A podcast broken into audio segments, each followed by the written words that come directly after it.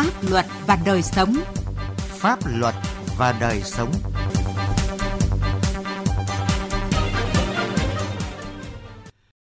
Xin kính chào quý vị và các bạn. Thưa quý vị và các bạn, chương trình Pháp luật và đời sống hôm nay chúng tôi xin chuyển đến quý vị và các bạn những nội dung chính sau đây.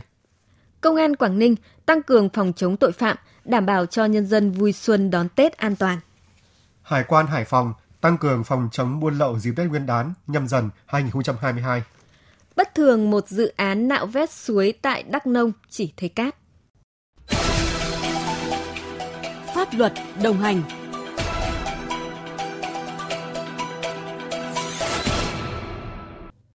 Thưa quý vị và các bạn, thức cho dân ngủ, gác cho dân vui chơi. Đó là khẩu hiệu và cũng là nhiệm vụ cao cả của lực lượng công an nhân dân. Hàng năm cứ mỗi độ Tết đến xuân về, tinh thần ấy lại được cán bộ chiến sĩ công an tỉnh Quảng Ninh nêu cao để mùa xuân của mọi nhà, mọi người thêm trọn vẹn, để nhân dân được đón Tết trong bình yên và hạnh phúc. Bài viết Công an Quảng Ninh tăng cường phòng chống tội phạm, đảm bảo cho nhân dân vui xuân đón Tết an toàn của phóng viên Quang Chính. Đêm tháng chạp, càng về khuya càng lạnh, trời lất phất mưa phùn, nhưng nhiều cán bộ chiến sĩ đội cảnh sát giao thông số 2, phòng cảnh sát giao thông công an tỉnh Quảng Ninh vẫn có mặt trên đường làm nhiệm vụ. Hơn 40 km quốc lộ 18, đơn vị quản lý chạy qua thành phố Hạ Long và Cẩm Phả. Đây là tuyến đường có lượng người và phương tiện tham gia giao thông đông. Trung tá Lê Thanh Tùng, Phó đội trưởng đội cảnh sát giao thông số 2 cho biết, cùng với tuần tra khép kín 24 trên 24 giờ để đảm bảo trật tự an toàn giao thông, những ngày cuối năm, tổ công tác gồm cảnh sát giao thông, cảnh sát cơ động, cảnh sát hình sự, cảnh sát ma túy còn lập chốt cố định vào tất cả các buổi tối trong tuần để kiểm tra nồng độ cồn đối với người điều khiển phương tiện giao thông. Ngoài việc đo nồng độ cồn bằng biện pháp nghiệp vụ, tổ công tác còn phát hiện các đối tượng có biểu hiện tàng trữ, sử dụng trái phép chất ma túy và vận chuyển các loại hàng lậu, hàng cấm trên tuyến giao thông. Chúng tôi cũng đã nhận định và dự đoán được một điều rằng từ nay đến Tết sẽ phức tạp về tình hình giao thông, trong đó có vấn đề là rượu bia và chất thức kích. Thì chúng tôi sẽ có những phương án ngoài làm ban đêm ra chúng tôi có thể làm những giờ cao điểm ban ngày có thể là buổi trưa và có thể những cái thời gian nhạy cảm bởi vì là mọi người tham gia thông ấy, gần Tết này thì cũng có thể là tham gia những cái buổi giao lưu liên hoan tất nhiên thì chúng tôi sẽ tăng cường bất chợt không có một cái quy luật để cho mọi người dân không thể chủ quan được và nâng cao ý thức nên khi tham gia thông từ ngày 15 tháng 12 năm 2021 đến hết ngày 14 tháng 2 năm 2022, Công an tỉnh Quảng Ninh triển khai đợt cao điểm tấn công chấn áp tội phạm, bảo đảm an ninh trật tự, trật tự an toàn giao thông dịp Tết Nguyên đán nhâm dần 2022. Theo đó, trọng tâm là triển khai đồng bộ các biện pháp nghiệp vụ, nắm chắc tình hình địa bàn bảo vệ tuyệt đối an toàn các sự kiện chính trị, kinh tế, văn hóa xã hội trên địa bàn tỉnh, tăng cường phòng ngừa, đấu tranh chấn áp các loại tội phạm, đẩy lùi tệ nạn xã hội ma túy, cờ bạc, đấu tranh mạnh với hành vi buôn bán, vận chuyển pháo nổ, buôn bán hàng hóa nhập lậu, các hành vi vi phạm về môi trường, an toàn thực phẩm, bảo đảm trật tự an toàn giao thông, phòng chống cháy nổ, tăng cường quản lý cư trú, quản lý nhân hộ khẩu. Nổi bật trong tháng đầu tiên thực hiện cao điểm là chiến công của các phòng nghiệp vụ, công an các huyện, thành phố, lực lượng chủ công trong đấu tranh với các loại tội phạm hình sự, ma túy, kinh tế. Điển hình, phòng cảnh sát hình sự triệt phá hai đường dây tổ chức đánh bạc, cá độ bóng đá trên mạng Internet với số tiền giao dịch lên đến hàng trăm nghìn tỷ đồng. Bắt giữ 25 đối tượng. Phòng Cảnh sát phòng chống tội phạm về ma túy phá 3 chuyên án về ma túy, bắt giữ 21 đối tượng mua bán trái phép chất ma túy liên tỉnh, liên tuyến, liên địa bàn, nội địa tỉnh. Trung tá Trần Đức Dũng, trưởng phòng Cảnh sát hình sự, Công an tỉnh Quảng Ninh cho biết. Cái tháng giáp Tết này, tình hình tội phạm nó sẽ diễn biến hoạt động phức tạp. Chúng tôi phải bám sát địa bàn, bám sát cơ sở, tăng cường lực lượng trinh sát xuống từng thôn, bản, làng, xã, xóm để tập trung ra soát và quản lý tốt những đối tượng có tiềm ẩn nguy cơ phạm tội cao. Bên cạnh đó là chúng tôi lập án đấu tranh với những nhóm đối tượng mà có biểu hiện hoạt động phạm tội. Thành phố Hạ Long là địa bàn trung tâm trọng điểm của tỉnh Quảng Ninh, nên các phương án kế hoạch đảm bảo an ninh trật tự trong dịp Tết được công an thành phố triển khai khẩn trương bài bản – Thượng tá Nguyễn Văn Tuấn, Phó trưởng Công an thành phố Hạ Long cho biết, Công an thành phố đã chỉ đạo các đội nghiệp vụ, công an các phường xã tăng cường nắm địa bàn, tuần tra kiểm soát vào giờ cao điểm ở những địa bàn trọng điểm. Nhờ vậy trong tháng đầu của đợt cao điểm, Công an thành phố đã điều tra làm rõ 8 vụ phạm pháp hình sự, trong đó có 2 vụ trọng án, bắt giữ 5 đối tượng truy nã các cái đội nghiệp vụ tập trung vào để thực hiện chủ động nắm tình hình, tập trung vào để các cái hệ loại đối tượng, các cái địa bàn lĩnh vực trọng điểm, các cái địa bàn đô thị, các cái địa bàn trọng điểm về kinh tế xã hội, nhất là cái khu vực tập trung đông dân cư, khu công nghiệp, những cái địa bàn thường xảy ra cái, cái hoạt động của tội phạm, tệ nạn xã hội, các cái địa bàn tuyến giáp danh và các cái địa bàn, các cái phường trung tâm, rồi các cái tuyến giao thông quốc lộ, tỉnh lộ. Trên cơ sở đó giao chỉ tiêu cụ thể cho các cái đội nghiệp vụ công an các phường xã tập trung vào để nắm tình giả soát lập danh sách triển khai các cái kế hoạch các cái phương án để đấu tranh. Những kết quả bước đầu trong đợt gia quân trấn áp tội phạm, bảo vệ Tết Nguyên đán nhâm dần 2022 của công an tỉnh Quảng Ninh đã góp phần ngăn chặn và đẩy lùi các loại tội phạm và tệ nạn xã hội trên địa bàn, đem lại cuộc sống bình yên cho nhân dân.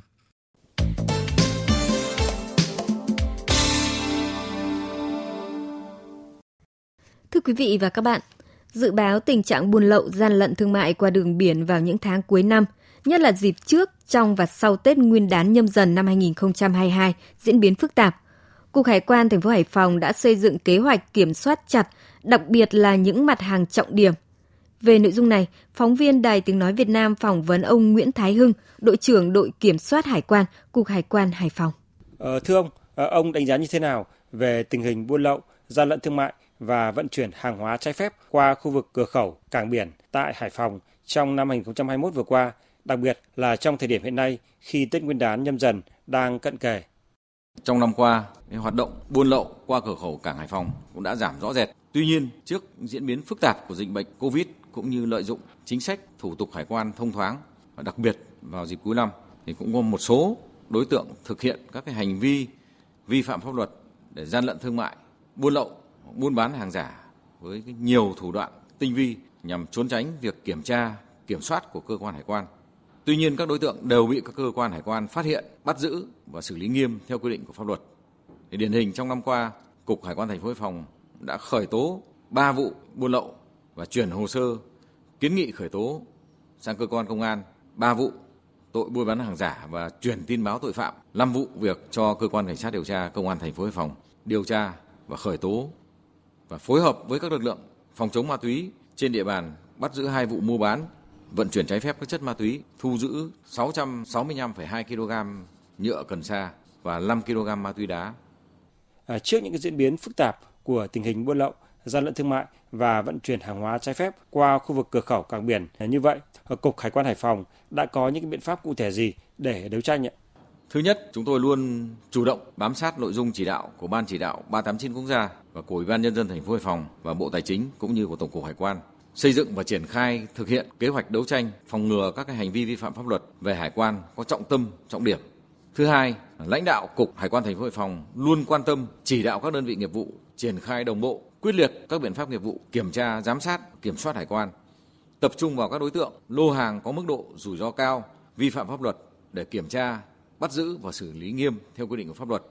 Thứ ba, tăng cường công tác trao đổi thông tin, phối hợp với các cơ quan chức năng trên địa bàn tuần tra, kiểm soát, phòng chống buôn lậu và buôn bán hàng giả, hàng kém chất lượng và vận chuyển trái phép hàng hóa qua biên giới. À, phương thức thủ đoạn của các đối tượng buôn lậu thì luôn thay đổi và ngày càng tinh vi, à, lợi dụng những kẽ hở của pháp luật để qua mắt lực lượng chức năng. À, vậy trong thời gian tới, Cục Hải quan Hải Phòng cần phải làm gì để nâng cao hiệu quả công tác chống buôn lậu thưa ông ạ? Với cái chủ trương tạo điều kiện thuận lợi cho hoạt động thương mại, thông quan nhanh hàng hóa xuất nhập khẩu cho doanh nghiệp trong cái hoạt động kinh doanh nhưng vẫn phải đảm bảo được cái thực hiện hiệu quả trong cái công tác đấu tranh phòng chống buôn lậu trên địa bàn quản lý. Cục Hải quan thành phố Hải Phòng cũng đã triển khai thực hiện các cái giải pháp như sau. Thứ nhất là thường xuyên giả soát cải cách thủ tục hành chính, hiện đại hóa hải quan, đặc biệt là đẩy mạnh ứng dụng công nghệ thông tin trong công tác quản lý, giám sát hải quan, kiểm soát hải quan. Thường xuyên giả soát các cái văn bản quy phạm pháp luật liên quan đến chính sách hàng hóa để tìm ra những cái sơ hở, thiếu sót mà các cái doanh nghiệp có thể lợi dụng để khai báo gian dối nhằm trốn tránh sự kiểm tra, kiểm soát của cơ quan hải quan. Báo cáo Bộ Tài chính, Tổng cục Hải quan để đề xuất kiến nghị sửa đổi phù hợp với thực tế. Thứ hai là kiểm soát chặt chẽ diễn biến tình hình hàng hóa xuất nhập khẩu qua cửa khẩu cảng Hải Phòng để có các biện pháp ngăn chặn phòng ngừa. Thứ ba là tăng cường kiểm tra qua soi chiếu đối với hàng hóa xuất nhập khẩu trong quá trình xếp dỡ từ phương tiện vận tải nhập cảnh xuống kho bãi cảng và kiểm tra qua soi chiếu trong quá trình thông quan hàng hóa để đánh giá việc tuân thủ pháp luật của các doanh nghiệp nhằm phát hiện hành vi vi phạm pháp luật của các doanh nghiệp. Thứ tư, công tác đấu tranh chống buôn lậu và gian lận thương mại phải được thực hiện thường xuyên, liên tục và đưa ra những cái cảnh báo rủi ro đối với các cái chi cục hải quan liên quan đến các cái đối tượng dấu hiệu phương thức và thủ đoạn buôn lậu, vận chuyển trái phép hàng hóa qua biên giới. Xin cảm ơn ông.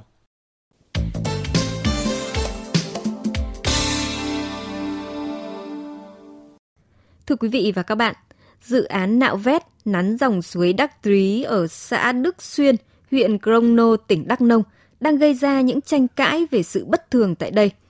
Trong khi người dân địa phương phản ứng rất gay gắt, tố cáo dự án chỉ với mục đích khai thác cát, làm sạt lở đất đai, thì phía doanh nghiệp cũng phản ứng việc chính quyền buộc doanh nghiệp tận thu cát. Vì đâu lại có sự chớ chiêu này? Phóng sự điều tra của Công Bắc, phóng viên Đài Tiếng Nói Việt Nam thường trú khu vực Tây Nguyên. Mày tống cho mày ra đây đâu? Tao không cho mày ra đây. Vì sao anh không cho ra đây? Vì do mày vào đây quá chưa được phép. Ở đây sao không được phép anh? Mày đùa tao à? Mày gọi anh em bạn mày đồng nghiệp mày này này. Tao chết. Tao tao đủ mày ra đây đi.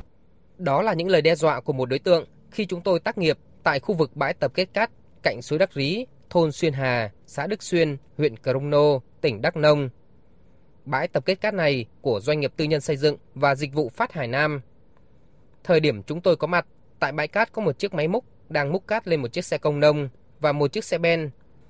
Ngay sau khi phát hiện có người quay phim, chụp ảnh, một đối tượng đã phóng xe máy đến, uy hiếp, đe dọa phóng viên.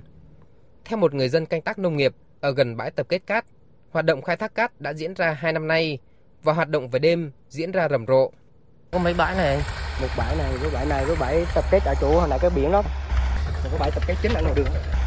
Đêm nó làm nhiều hơn ngày à? Đêm nó như thành phố mà. Nhưng mà đêm nó chở nó mới nhiều. Dọc theo suối Đắc Rí, từ vị trí bãi tập kết cát về phía hạ nguồn, chúng tôi ghi nhận nhiều điểm sạt lở nghiêm trọng. Tại khu vực chân cầu Đắc Rí quốc lộ 28, một người dân canh tác nông nghiệp rất bức xúc cho biết. Ban đầu, nghe triển khai dự án nạo vét, nắn dòng thì tưởng là làm lợi cho dân và người dân đồng tình. Nhưng thực tế triển khai thì mới biết doanh nghiệp lừa dân, mục đích chỉ là khai thác cát. Hoàn toàn là không có nạo vét một cái gì hết mà chủ yếu là lấy cát thôi. Nếu mà nạo vét nắn dòng sông thì nó phải có một cái máy múc này, nó nằm trên một cái phà này. Thì ông mới ông mới nạo được chứ đây ông dùng cái đòi vào lồng ông nằm trong cả tháng nằm một chỗ ông bảo vét cái gì? Chỉ có lấy cát thì chả có cái gì hết đấy. Cái cách nách luật đấy anh nách luật để để, để, để, để, để lừa dân ấy, để, để lấy bằng được cái cái cát để bán. Ông Hồ Quốc Bảo, Chủ tịch Ủy ban nhân dân xã Đức Xuyên, huyện Crono, tỉnh Đắk Nông cho biết, doanh nghiệp tư nhân xây dựng và dịch vụ Phát Hải Nam được Ủy ban nhân dân huyện phê duyệt triển khai dự án nạo vét nắn dòng suối Đắc Rí từ năm 2019 và đến đầu năm 2020 thì triển khai. Ngay từ khi doanh nghiệp này bắt đầu triển khai nạo vét, nắn dòng suối, nhiều người dân trong xã đã phản ánh doanh nghiệp khai thác cát chứ không phải nạo vét. Ông đang bắt đầu vét á, đang hút lên có có, còn cho nó nó nhiều, hút lên mạnh đó là bắt đầu nó nó, nó, nó lỡ cho đó. Cái thì người dân người ta ra phản ánh là ông này theo thất cóp chứ không phải là, là, là nạo vét. Ủy ờ, ban có ra làm việc, dân người ta nói đó, mấy chục hộ kéo lên cơ quan luôn hết chứ. Ông Nguyễn Trung Huy, trưởng phòng Tài nguyên môi trường huyện Crono, tỉnh Đắk Nông cho biết, năm 2019, huyện có chủ trương triển khai dự án nạo vét suối Đắk Rí nhưng không có vốn để triển khai. Huyện kêu gọi xã hội hóa thì doanh nghiệp Phát Hải Nam đề nghị tự bỏ vốn thực hiện dự án và tận dụng bùn đất từ quá trình nạo vét, nắn dòng suối để phục vụ san lấp. Tuy nhiên, sau một thời gian triển khai thì huyện phát hiện thứ doanh nghiệp tận thu không phải là đất mà là cát. Khi mà đơn vị nó triển khai được một thời gian thì mình phát hiện ra là nó không phải là đất mà là cát. Thế đó là mình đã đề nghị dừng lại, xong rồi là kiến nghị lên sở từ môi trường để xuống đánh giá. Thì xác định cái đó là có có cát, nên là phải đưa vào dạng tận thu khoáng sản cát. Thì đến sở cũng là báo cái chủ trương cho chủ trương để tận thu cái khoáng sản cát đó để thực hiện và kê khai nộp thuế theo quy định để tránh thất thoát ờ, ngân sách. Một dự án được cho là để tiêu úng, thoát ngập, làm lợi cho dân, doanh nghiệp tự nguyện bỏ tiền thực hiện. Nhưng khi triển khai thì người dân lại phản ứng rất gay gắt, tố cáo doanh nghiệp lừa dân chỉ tập trung vào khai thác cát và làm sạt lở đất đai.